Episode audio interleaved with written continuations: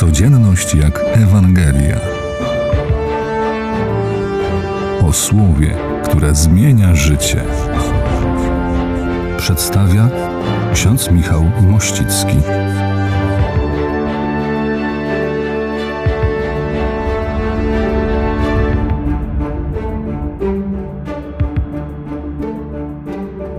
Jan Chrzciciel dał świadectwo prawdzie, to znaczy zaświadczył o Jezusie Chrystusie.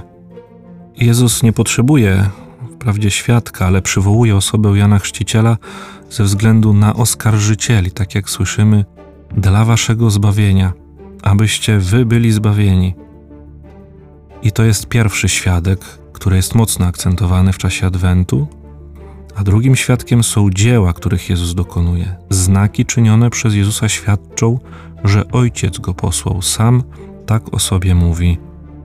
Czy te wszystkie dzieła, te wszystkie znaki, których doświadczamy w codzienności, dają nam taką nadzieję, taką moc i świadomość obecności Boga w naszym życiu? Czy takie osoby jak Jan Chrzciciel, które też pojawiają się w naszym życiu, są też dla nas świadkami tego, że Jezus jest wśród nas, że daje nam prawdę